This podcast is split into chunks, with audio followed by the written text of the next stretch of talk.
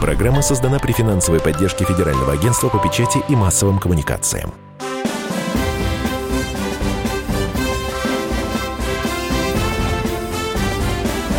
Предыстория. Мысли, факты, суждения. Здравствуйте. Предысторию вспоминают ведущий радио «Комсомольская правда» Иван Панкин, это я, и мой коллега Павел Пряников, основатель портала толкователь точка ру, историк и журналист. Павел, мое моё почтение. Здравствуйте. На фоне вообще всего происходящего, я имею в виду такого потепления в российско-американских отношениях, хотя не знаю, можно ли говорить о потеплении, но тем не менее форум джи двадцать в Германии состоялся. Путин встретился с Трампом, вроде бы как встреча их прошла хоть местами и напряженно, но нормально. И вот на фоне этого мы решили поговорить ну, не столько о потеплениях в российско-американских отношениях, может быть, как это было э, во времена Холодной войны, было несколько периодов, когда были потепления между нашими странами, сколько решили поговорить об идеях одного очень выдающегося человека. Ну, неоднозначной личности, конечно, но тем не менее. Зовут его Иммануил Валлерстайн. Это один из ведущих представителей современной левой общественной мысли, американский социолог, политолог, философ, неомарксист даже, один из основателей мирсистемного анализа. Сколько умных слов одновременно. Итак, Павел, ну, я знаю, что еще в тысяча девятьсот шестьдесят девятом году этот самый Валлерстайн предсказывал, что в будущем коммунистические вожди предадут свою идеологию, она им будет не нужна, и постараются войти в Европу. Ну, вот это предсказание, оно сбылось? Сбылось, конечно, сбылось.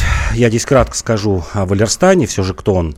Мы здесь чаще говорим о крайне правых американских политологах типа Бжезинского, Киссинджера, Пайпса. А вот Валлерстайн... Обо всех о них мы уже говорили да, ранее, кстати. Да, а вот Валлерстайн яркий представитель левой американской мысли. Да, в Америке есть левая американская мысль.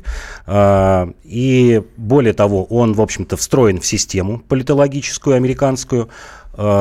При администрации Кеннеди он был советником, официальным советником Кеннеди, и ему пророчили пост госсекретаря э, США. Если бы Кеннеди не убили, то, видимо, в течение года Валлерстайн вот стал бы министром иностранных дел Америки. Надо уточнить, что, что Иммануил Валлерстайн до сих пор живет да. и, в общем-то, хорошо себя чувствует. Да, в две тысячи пятнадцатом ему... году даже в Казани была его лекция. Да, восемьдесят семь угу. лет ему, он до сих пор э, в хорошем здравии. Э, главная идея Валлерстайна заключается в том, что весь мир состоит из трех больших зон. Это ядро, центр, который, глобального мира, который представляют страны первого мира, понятно, Европы, США, еще там Япония, Австралия. Есть полупериферия, так называемый второй мир, куда Валлерстайн относит в том числе и Россию.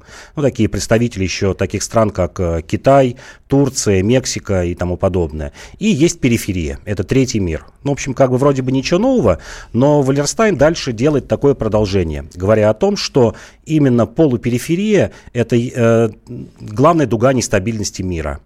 Эти страны вот зависли в этом межумочном состоянии, когда они пытаются делать э, рывки, так называемое догоняющее, догоняющее развитие, догнать первый мир. И, как правило, эти рывки приводят к революциям, бунтам, э, экономическим кризисам.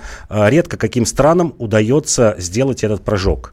Пожалуй, только юго-восточные тигры, это Япония и Корея. Вот э, две страны, которые э, правила Валлерстайна ну, смогли, что называется, нарушить.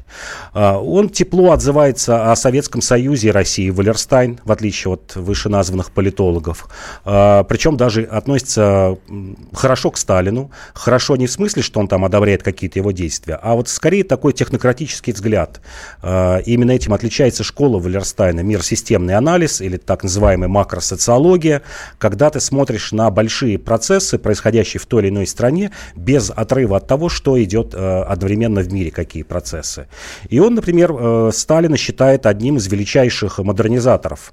Причем у него интересная теория, что реформы Сталина по индустриализации, коллективизации являлись продолжением реформ Витте.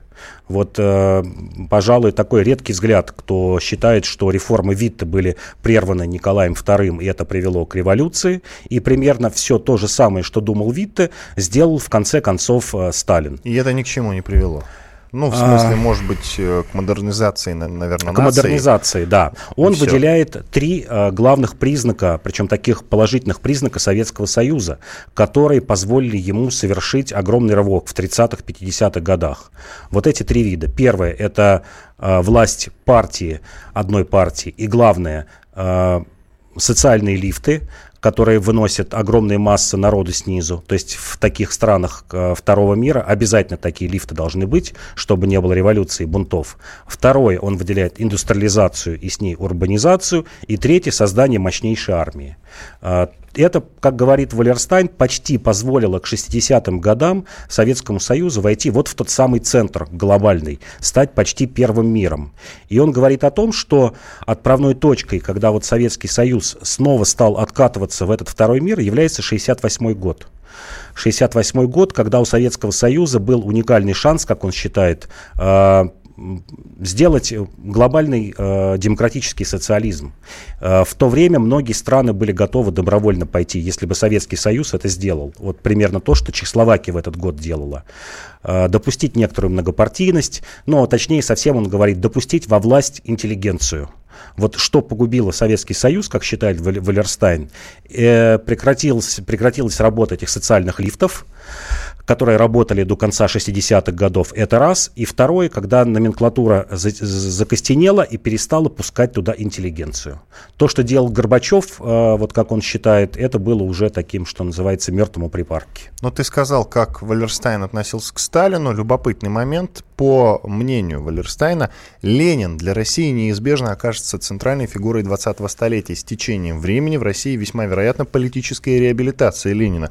Где-то к две тысячи пятидесятому году он вполне может стать главным национальным героем. Но э, вот на семнадцатый год смотрим, пока что как-то Сталин у нас главный национальный герой. Ну, судя по недавним опросам, во всяком Ну, случае. Сталин, да, главный герой. А, про, а Ленин но там Ленин, на третьем прочим, или на четвертом, на четвертом месте? месте? На тем четвертом не менее, месте. Тем не менее, Ленин, да.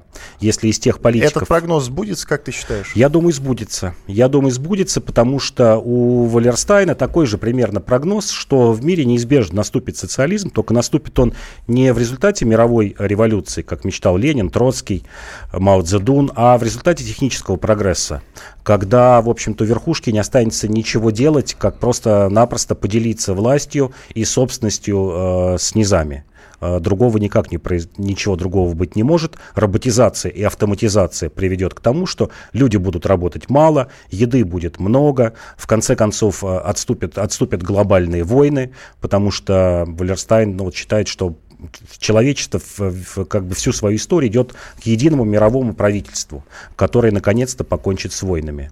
Но все это, вероятно, действительно от, перенесется на тридцатые, сороковые, пятидесятые годы. Не в этом мире, что называется. У Валлерстайна есть работы на тему российско-американских отношений в будущем. Вот э, что он говорит в этих работах?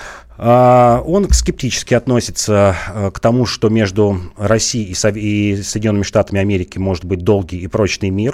Он однозначно говорит, что Россия – это часть Европы, часть европейского мира. И, кстати, еще один его прогноз, вот когда мы говорим, что он в шестьдесят девятом году сделал прогноз, что номенклатура сдаст Советский Союз, э, еще один его прогноз, что Россия неизбежно вернется к, к Европе, и Европа от этого станет э, главным центром мира.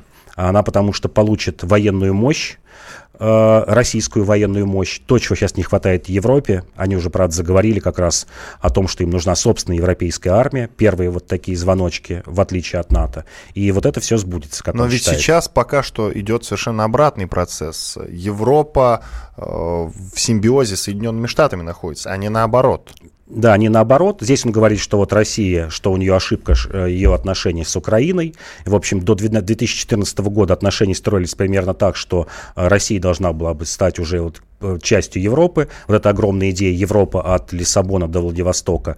Но Валлерстайн верит, что все равно Россия вернется, потому что общего у, с Америкой у России, как он считает, нет. У Америки гораздо более общего, больше много общего с Китаем и с Японией. И считает, что Ничего именно этот себе. союз а, будет главным для американцев. Китай ну и Япония против Европейского Союза и России. Посмотрим. Иван Панкин и Павел Пряников, историк, журналист, основатель портала толкователь точка ру на радио «Комсомольская правда». Сейчас на две минуты прервемся, потом вернемся, будем рассказывать уже э, о Японии. Так что оставайтесь на радио «Комсомольская правда».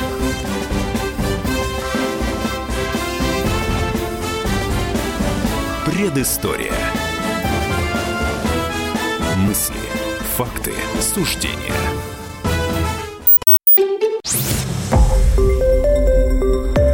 Радио «Комсомольская правда». Более сотни городов вещания и многомиллионная аудитория. Таганрог сто четыре и четыре эф эм, Ставрополь сто пять и семь эф эм, Керчь сто три и шесть эф эм, Москва девяносто семь и два эф эм. Слушаем всей страной.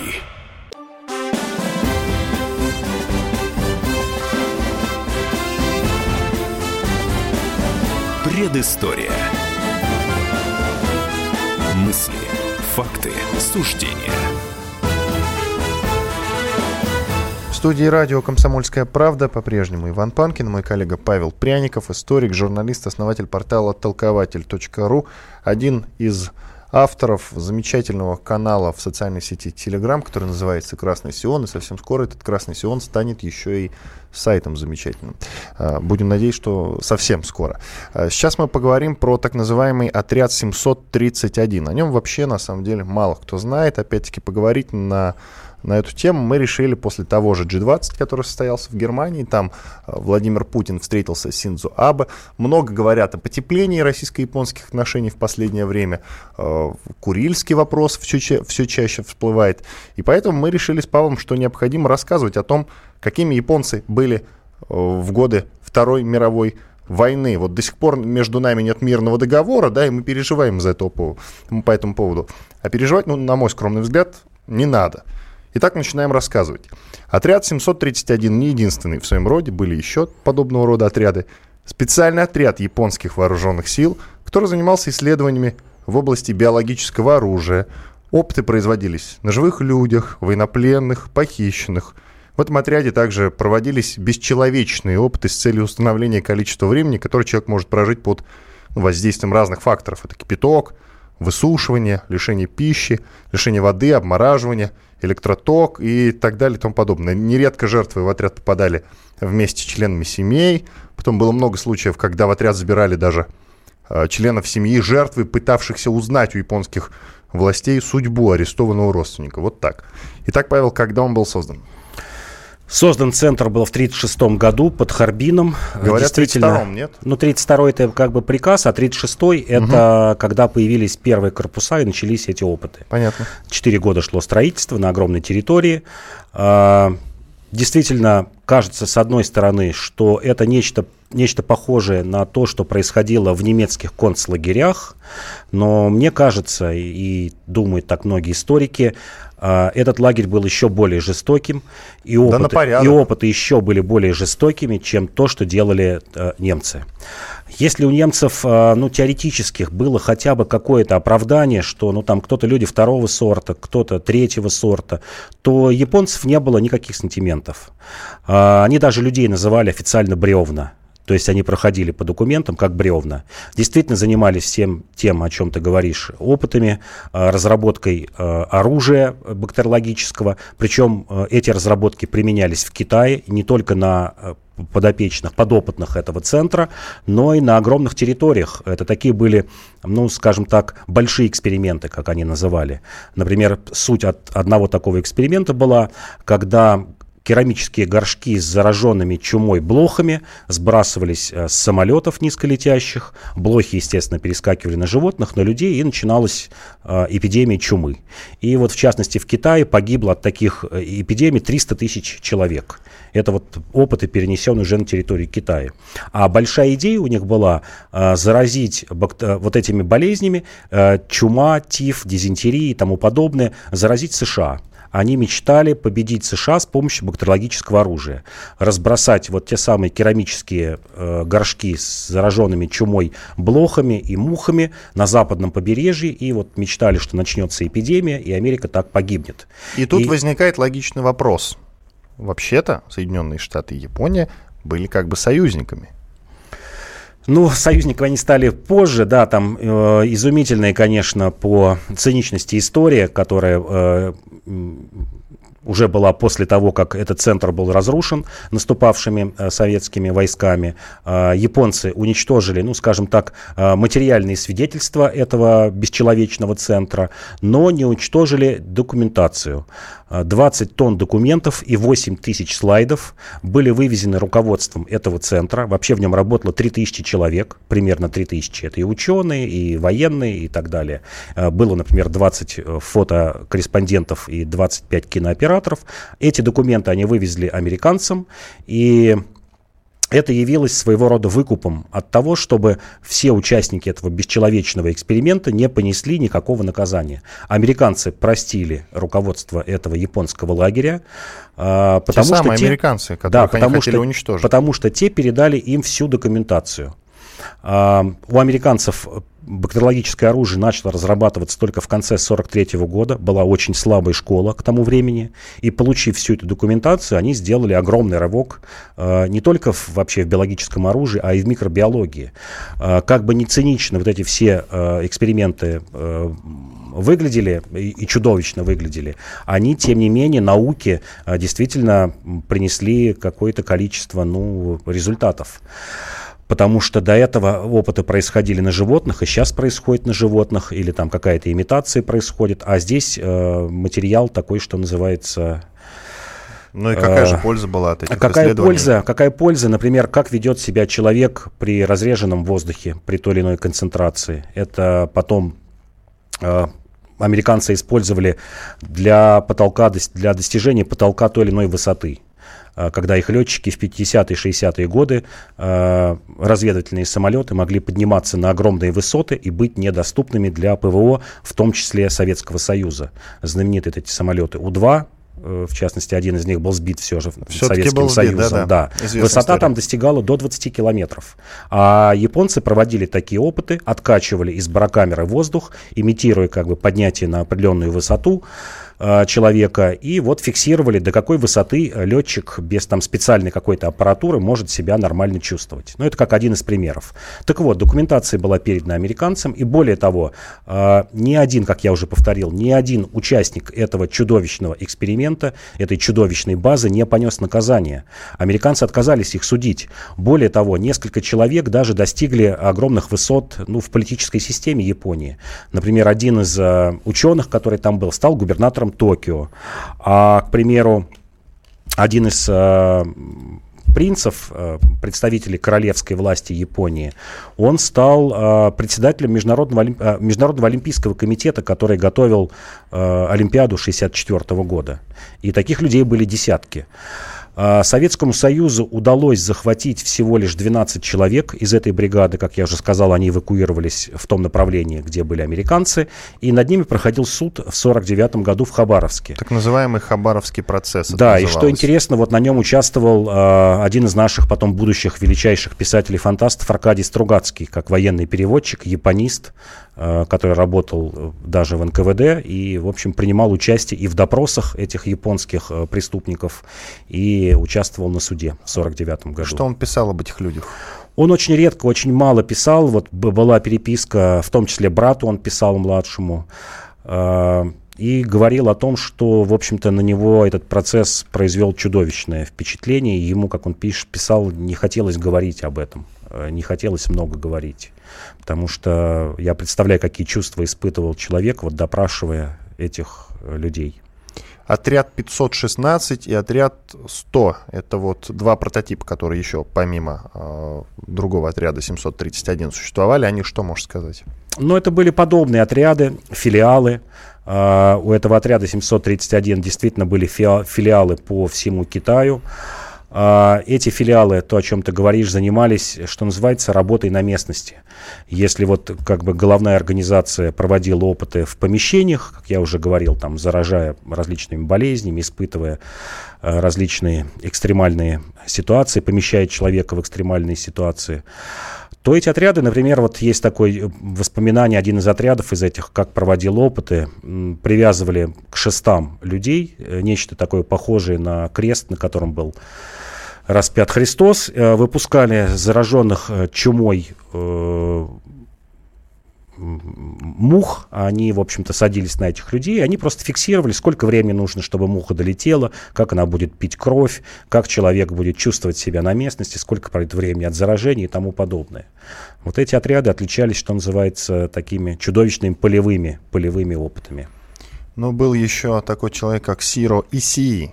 Я точно не знаю, как Исии, да. Да, ударение. Это был командир как раз отряда семьсот тридцать один. О нем что можешь сказать? Ну, могу о нем сказать, что это, наверное, преступник похлеще, чем э, немецкие м, врачи, врачи-убийцы типа Эйхмана. И если немецких врачей большинство все же понесло из них наказание, большинство э, настигло кара, то... Вот этот вот немецкий врач, японский врач, в кавычках, благополучно дожил, если не ошибаюсь, до пятьдесят восьмого или пятьдесят девятого года.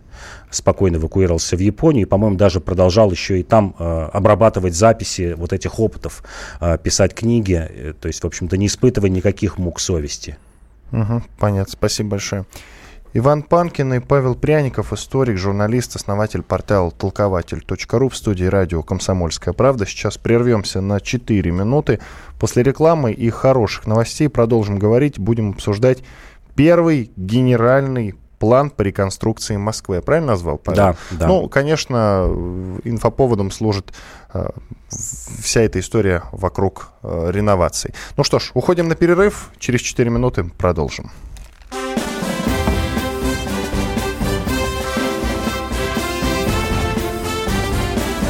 Предыстория. Мысли, факты, суждения.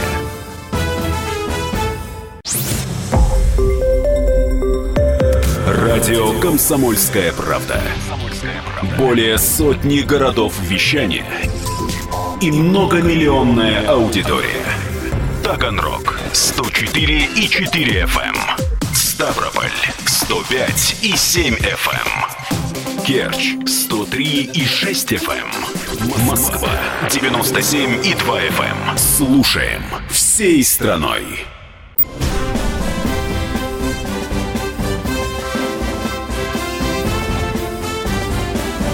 Предыстория. Мысли, факты, суждения. Иван Панкин, Павел Пряников, историк, журналист, основатель портала толкователь точка ру. Итак, как и было анонсировано в прошлой третьей части нашей программы, второй части нашей программы, это третья. Генеральный план реконструкции Москвы будем обсуждать сейчас. Первый комплексный план реконструкции Москвы, в котором исторически сложившаяся радикально-кольцевая структура города сочеталась с освоением новых районов, новых районов, созданием кольцевых радиальных магистралей. В общем, какой тогда, вот в тридцать пятом году, видели Москву будущего. Кстати, утвержден этот самый план десятого июля, то есть в эти дни в тридцать пятом году. Ну и плюс, конечно, это хороший повод поговорить на фоне всех этих разговоров вокруг реновации или о реновации. Вот, собственно, Павел. Итак, утвержден десятого июля тысяча девятьсот тридцать пятого года постановлением ЦК ВКПБ. Что было в этом плане конкретно? В этом плане была заложена основа той Москвы, которую мы видим сегодня. Я бы так сказал. Вот и сегодня, несмотря на то, что было принято множество генпланов, первый генплан заложил основу той Москвы, в которой мы живем. Это система действительно радиально-кольцевая Москва. Предупреждал тогда один из величайших архитекторов э, и разработчиков, в частности, этого генплана, немец Курт Майер, о котором мало, мало говорится, что это будет ахиллесовой пятой Москвы, что этого нужно избежать, и, в общем-то, с ним считались. Э, предупреждал, что Москва не остановится на численности населения в пять миллионов человек. Первый генплан как раз установил предельную цифру. Считалось, что выше этой цифры нельзя допускать население Москвы. Иначе, что называется, Москва, в общем-то, некомфортно в ней будет жить. Майер был вообще сторонником того, что в Москве должно жить не более четырех миллионов человек. Но, тем не менее, эта структура сложилась. И мы видим и систему Бульварного кольца, мы видим систему Садового кольца, МКАДа, ныне систему Московского железнодорожного кольца и так далее. И это явилось теми самыми обручами, которые стягивают развитие Москвы. Это как бы из отрицательного. То, что было заложено тогда и стало миной замедленного действия для Москвы. Из положительного, что можно отметить, это, безусловно, обводнение Москвы, канал э, имени Москвы. Видите, часто мы это название произносим. Из положительного. Из положительного это широкие проспекты и большое количество зелени в Москве.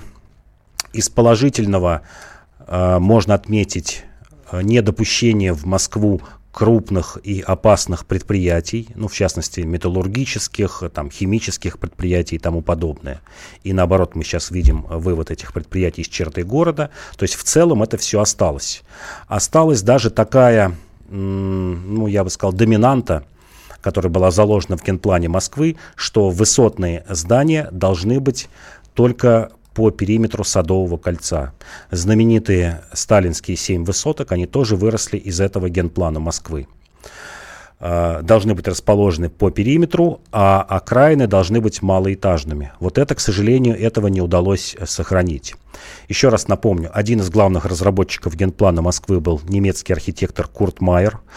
В тридцатом году он приехал в Советский Союз, в тридцать шестом году получил гражданство. До этого был главным архитектором Кёльна. И он являлся, ну, примерно процентов на восемьдесят разработчиком этого генплана Москвы. Формально его записали в мастерскую номер два Моссовета, таким архитекторам, как Семенов и Чернышов. Мало их имена, кому что скажут. Но вообще предшествовал генплану огромный архитектурный конкурс, в котором принима, принимали участие и наши ведущие архитекторы, и западные. Как я сказал, Курт Майер, Ле Корбюзье, который тоже представлял свой проект, ну и так далее. Тогда же было принято решение пригласить в Москву крупнейшего архитектора Алтаржевского, о котором тоже очень мало сейчас говорят. Это человек, который создал, а, спроектировал все семь сталинских высоток. Человек с удивительной судьбой, уехавший после революции, эмигрировавший в США, создавший там архитектурную фирму, успешную в Америке, строивший небоскребы и вот принявший решение в начале тридцатых годов вернуться в Советский Союз для того, чтобы участвовать в разработке э, выставки достижений народного хозяйства вэ дэ эн ха и сталинских высоток. Необычная судьба, конечно, и печальная во многом судьба. В тридцать седьмом году был репрессирован, но тем не менее в сорок третьем году специальным письмом Сталина был отпущен из лагеря из Норильска, привезен в Москву, доставлен на военном самолете из Норильска и реабилитирован, и был поставлен руководить строительством сталинских высоток. Вот мы видим целую плеяду величайших архитекторов, которые стояли у истоков современной Москвы. Что-то удалось сделать, что-то не удалось. Очень многому помешала война. Вот безусловно. Если читать произведения тридцатых годов, как должна была бы выглядеть Москва. Я вот специально прочитал несколько произведений. Одно из них, например, в тысяча девятьсот тридцать четвёртом году э, так и называлось «Как будет выглядеть Москва через двадцать лет». То есть это вот пятьдесят четвёртый год, да, в тысяча девятьсот тридцать четвёртом году. Планировалось, что в Москве будет еще одно кольцо водное. Вот представьте, водное кольцо. То есть канал имени Москвы, от него будут проведены еще несколько каналов, которые будут, проходили бы примерно в районе э, нынешнего метро «Сокол». И вот по периметру, представьте, где-то там три-четыре станции от э, центрального кольца. Был, были бы водные каналы, широкие проспекты до ста двадцати метров шириной. А, огромные здания, в которых сосредоточились бы административные а, службы, ну, знаменитый дворец Советов, который так и не был построен, а, дворец радиотехники, все называлось словом «дворец», а, и тому подобные службы. То есть считалось, что а, административные вот эти все а, функции должны быть сосредоточены в нескольких крупных зданиях. И чтобы они не расползались по Москве. Но вот что-то удалось сделать, что-то не удалось. Любопытный момент, вот вижу. Первый план реконструкции под названием «Город будущего» составил в тысяча девятьсот восемнадцатом году профессор Борис Сакулин. Так было? Так было. Было так. И Жалтковский принимал участие, и Щусев. Э, было множество проектов. Они занимались разработкой генерального плана «Новая Москва». Да, «Новая Москва». Это тоже было в две тысячи восемнадцатом году. Да. Э, это была совершенно другая система предполагалась, не такая, как в генеральном плане Москвы. И, в частности, Курт Майер нечто подобное предлагал. Он предлагал Москву расширять не кольцеобразно, как вот сегодня произошло, а расширять вдоль э, каких-то магистралей. Э, Курт Майер предлагал расширять Москву на восток, Вот прям резко вытянуто две-три магистрали э, куда-то в сторону Горького, типа Горьковского шоссе, вдоль линии там э, Курского вокзала, э, Курской железной дороги, вытянуть Москву на восток. У Щусева и Жолтковского идея, наоборот, была вытягивать Москву в сторону Петербурга, это Петрограда тогда называлась, э, сегодня Петербурга. И была такая идея, что однажды, там, через сто лет, как они планировали, Москва и Петербург, ну, я буду называть Петербург, потому что Петроград тогда, сейчас Петербург, чтобы было понятнее, они однажды соединятся в некой точке. Ленинград, Петербург, Петроград тоже предполагалось вытягивать в сторону Москвы. И это должна была бы быть такая густонаселенная э, магистраль э, длиной почти семьсот километров, вдоль которой жило бы несколько десятков миллионов человек. Ну вот ты сказал, что-то удалось сделать, что-то не удалось. Что не удалось? Ну, что не удалось, как я уже говорил... Э, Мне удалось сделать э, огромные высотные здания, комплекс высоких административных зданий, в которых... Семь штук есть. Да, се, это э, высоток, а должны были бы быть здания типа Дворца э, Советов, э, в которых были бы находились министерства, э, находились бы различные административные службы. Э, после войны э, была идея сделать огромный пантеон павших воинов, но это не входило в генплан, но тем не менее. Э, это не удалось этого сделать. Не удалось сделать водный канал, потому что была огромная ставка на водный транспорт. И, в общем-то, ставка оправданная, потому что водный транспорт – самый дешевый транспорт до сих пор. Самая низкая себестоимость э, доставки грузов по воде. Не удалось сделать вот этот контур водный. Не удалось сделать то, что мечталось и Курту Майеру, и было заложено в первый генплан, сделать огромные озелененные территории. Я вот даже скажу эту цифру, прям было точно просчитано. Жилая застройка, ну, вообще административная застройка, э, дороги должны были занимать всего лишь двадцать два процента города, а семьдесят восемь процентов города должны были занимать зеленые массивы. Что-то удалось сделать, то, что начали в тридцатые годы делать, в первую очередь это парк Горького и ВДНХ. И планировалось, что таких парков, огромных вот парковых территорий, типа парка Горького, ВДНХ, их должно быть пятнадцать штук. Вот представьте, пятнадцать штук таких по Москве. Этого не удалось сделать. В том числе не удалось сделать, как мечталось в генплане, в первом генплане, огромные насаждения плодовых деревьев. Мы только видим частично в Москве такие посадки. Ну, например, вот около университета вы можете видеть яблоневые сады. В районе юго-запада, вот где-то точками, вдоль Кутузовского проспекта. Предполагалось Москву засаживать не только липами, тополями, а, как считалось, полезными, полезными деревьями. Кедрами. Вот представьте, кедры. Вот сейчас наверняка бы эти кедры плодоносили. Они поздно вступают в плодоношение, в семьдесят-восемьдесят лет, но вот прошло уже почти, почти девяносто лет. И наверняка бы сейчас в Москве были плодоносящие кедры, рощи. И большие плодовые сада, сады. Вместо тополей, которые вот сажали при Хрущеве, могли бы расти груши, яблони, орешники и тому подобное. Вот ну, этого сделать не удалось. Наверняка ты изучал этот момент. На Соколе есть э, здание, жилой небоскреб. Называется он «Триумф Палас». Он точная копия сталинских высоток. Вот, как было их семь штук, он считается вот восьмой. Он был построен, по-моему, году в две тысячи пятом, если ничего не путаю. А почему нет серии таких зданий сейчас, как ты считаешь? А, ну, мне кажется, что... Как раз, в общем, такие здания-то появляются. Есть одно из таких зданий в районе Маяковки, между Маяковкой и Новослободской на Садовом кольце. Это вот тяга к такому сталинскому ампиру, или даже правильно назвать сталинская неоготика. Это есть. Мне кажется, не появляется из-за стоимости отделочных материалов, из-за дороговизны, потому а, ну, что понятно, себестоимость латает в, в разы. Угу. Как мы видим, сталинские здания облицованы гранитом, внутри в каких-то зданиях мрамором, позолота, очень много лепнин, скульптуры и тому подобное. Мы помним, что Хрущев, одно из первых его решений, это было бороться с сталинскими архитектурными излишествами. И, в общем, частично это все продолжается и сегодня. Некий такой аскетизм в архитектуре. Ну вот проект «Новая Москва», получается, он был, он задумывался еще давно, а реализовываться начал, ну, от, относительно э, недавно. То есть, я так понимаю, что тогда, в те годы, даже не подозревали, что так сильно будет расширяться Москва, потому что были уверены, что на той территории, которая есть, должно жить, ну, миллионов пять максимум. Да. Я правильно да, все понимаю? Да, пять миллионов максимум. И с какими проблемами далее столкнулись? Сейчас у нас живет, если я не ошибаюсь, официально только пятнадцать миллионов человек. Ну да, официально почти двенадцать, вместе с приезжими и там, в общем, людьми, гастарбайтерами. Да, пятнадцать-восемнадцать миллионов, это в пределах э, нынешней Москвы. И этого сделать не удалось. Да, считалось, что максимальная комфортная э, численность населения — это пять миллионов человек. Ну что ж, понятно, уходим на перерыв. Иван Панкин, Павел Пряников, историк, журналист, основатель портала толкователь точка ру. Про Клару Цеткин будем говорить через две минуты.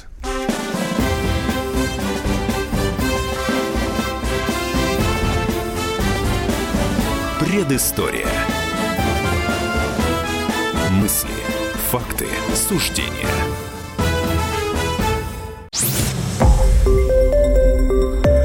Радио «Комсомольская правда». Более сотни городов вещания и многомиллионная аудитория. Таганрог сто четыре и четыре эф эм, Ставрополь сто пять и семь эф эм, Керчь сто три и шесть эф эм, Москва девяносто семь и два эф эм. Слушаем всей страной.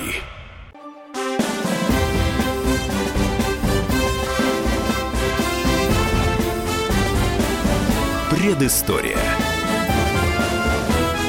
Мысли, факты, суждения.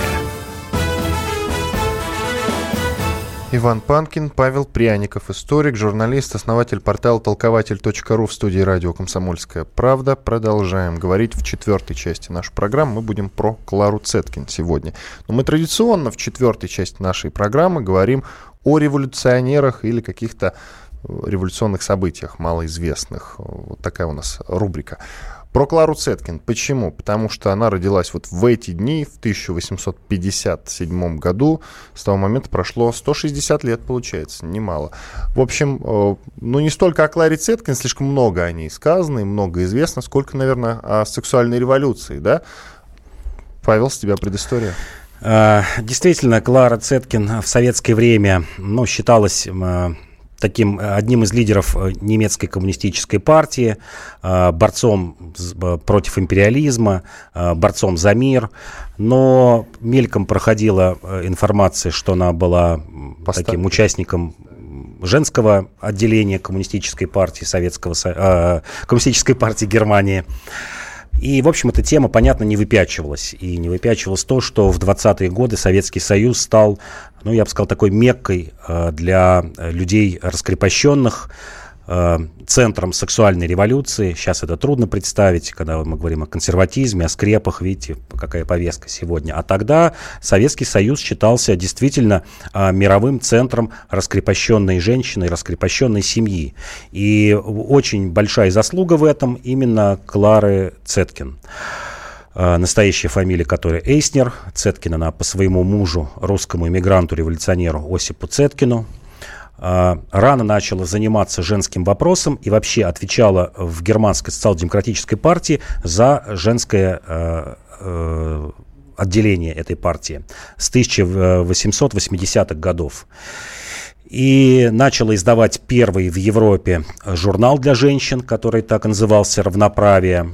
Начинался с тиража он полторы тысячи экземпляров, и ко времени Первой мировой войны дорос до пятьдесят тысяч экземпляров. Это огромная такая цифра для того времени. И разрабатывала, была теоретиком и в какой-то мере даже и практиком э, женского вопроса и раскрепощения. Первый муж, как я уже говорил, у нее, Осип Цеткин, довольно-таки рано умер от туберкулеза, а вторым мужем, например, ее стал человек, который был младше ее на восемнадцать лет. Ему было двадцать два года, ей сорок лет. И развелись они только в двадцатые годы, прожили что-то лет, лет двадцать вместе. И, в общем-то...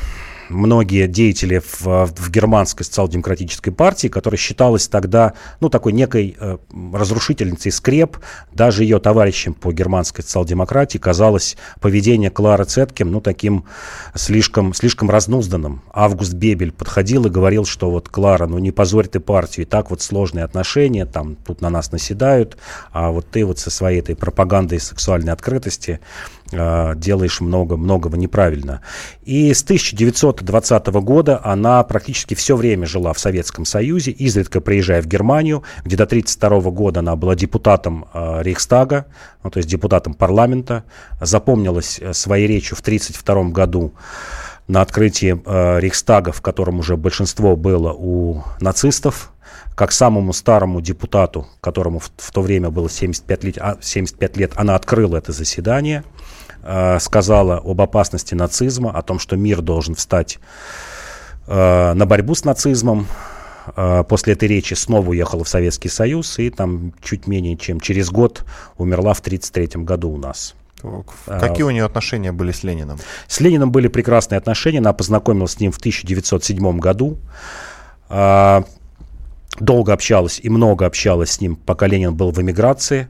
Хорошо знала его товарища Инессу Арманд, которая отвечала, в, ну, скажем так, в российской социал-демократии за женский вопрос. Хорошо знала Коллонтай, которая тоже была, в общем-то, приверженцем свободных сексуальных отношений, раскрепощением женщины. И когда приехала в тысяча девятьсот двадцатом году, уже в Советский, ну еще не Советский Союз, Советскую Россию, взяла интервью у Ленина как раз о равноправии женщин, интервью для своего журнала, много об этом говорили, увидела, что происходит в Советской России, была поражена, приятно поражена этому, по раскрепощенности женщин, отмиранию института брака, отмена закона о гомосексуализме, отмена запретов на аборты, все она это приветствовала. И вот я специально заглянул цифру, посмотреть, в общем-то, знал этот факт, но специально посмотрел цифру, какое количество западных психотерапевтов и сексологов приезжало в Советскую Россию. Вот на двадцать шестой год была цифра триста человек. Советский Союз, тогда, еще раз повторю, был меккой э, сексуальной раскрепощенности. К примеру, Вильгельм Райх посвятил много работ э, тому, как дело обстояло в Советском Союзе. В частности, э, приезжали немецкие психотерапевты изучать э, колонию для детей, трудных детей-подростков в Болшево, которая создавалась Феликсом Дзержинским под надзором ОГПУ, где ставился эксперимент о совместном содержании девочек и мальчиков. И этот эксперимент был признан удачным. Считалось, что отдельное содержание мальчиков, ну, малолетних преступников, будем говорить э, откровенно, оно действует очень разрушительно на психику и на организм э, подростков. И что надо позволять, в общем-то, и девочкам, и мальчикам, ну, вот в возрасте четырнадцати-пятнадцати лет, подросткам э, в этих колониях жить вместе. Ну, ты сказал, что она была приятно удивлена тем, как дело обстоит у нас вот в плане сексуальной разнузданности, что ли, в Советском Союзе. Ну, раскрепощенности. А, да. да. А не она ли усугубила вот эту раскрепощенность в Советском Союзе своими ну, идеями? В, в, в какой-то мере она, потому что она этими идеями заразила очень многих, как я уже говорил, деятельниц э, российской социал-демократии, как та называлась, а дальше коммунистической партии. Как я уже говорил, Инесса Арманд, Коллонтай, а такая была еще деятельница по фамилии Сталь и тому подобное. А в, именно в Советской России начались большие психотерапевтические, сексологические опыты, опросы, а, исследования, и до сих пор очень интересно читать эти исследования двадцатых годов, а, например, о влиянии там, ранней половой жизни, как это отражалось э, на состоянии подростков. И считалось, что, например, сексуальный просвет, э, как Коллонтай ратовала, кстати, по заветам Цеткин, должны начинаться с двенадцати лет, для того, чтобы предотвратить раннее начало половой жизни, а особенно ранние беременности, заражение венерическими заболеваниями. И в какое-то время, где-то до конца двадцатых годов, э, секс-просвет во многих школах действительно был с двенадцати-тринадцати лет. Но у нее была соратница Роза Люксембург, у, не, у них были какие-то общие идеи? Общие идеи были, да. Они считали, что социализм можно закрепить только через раскрепощение женщины, что патриархат будет всегда толкать общество обратно в консерватизм, в эксплуатацию и в, в, в самые неприятные ситуации, в частности, войны. Они одни из первых заговорили, что президентами, руководителями государств должны быть женщины для того, чтобы предотвратить войны. Все только через постель. Вот общий смысл. Иван Панкин, Павел Пряников, историк, журналист, основатель портала толкователь точка ру. Спасибо, до свидания.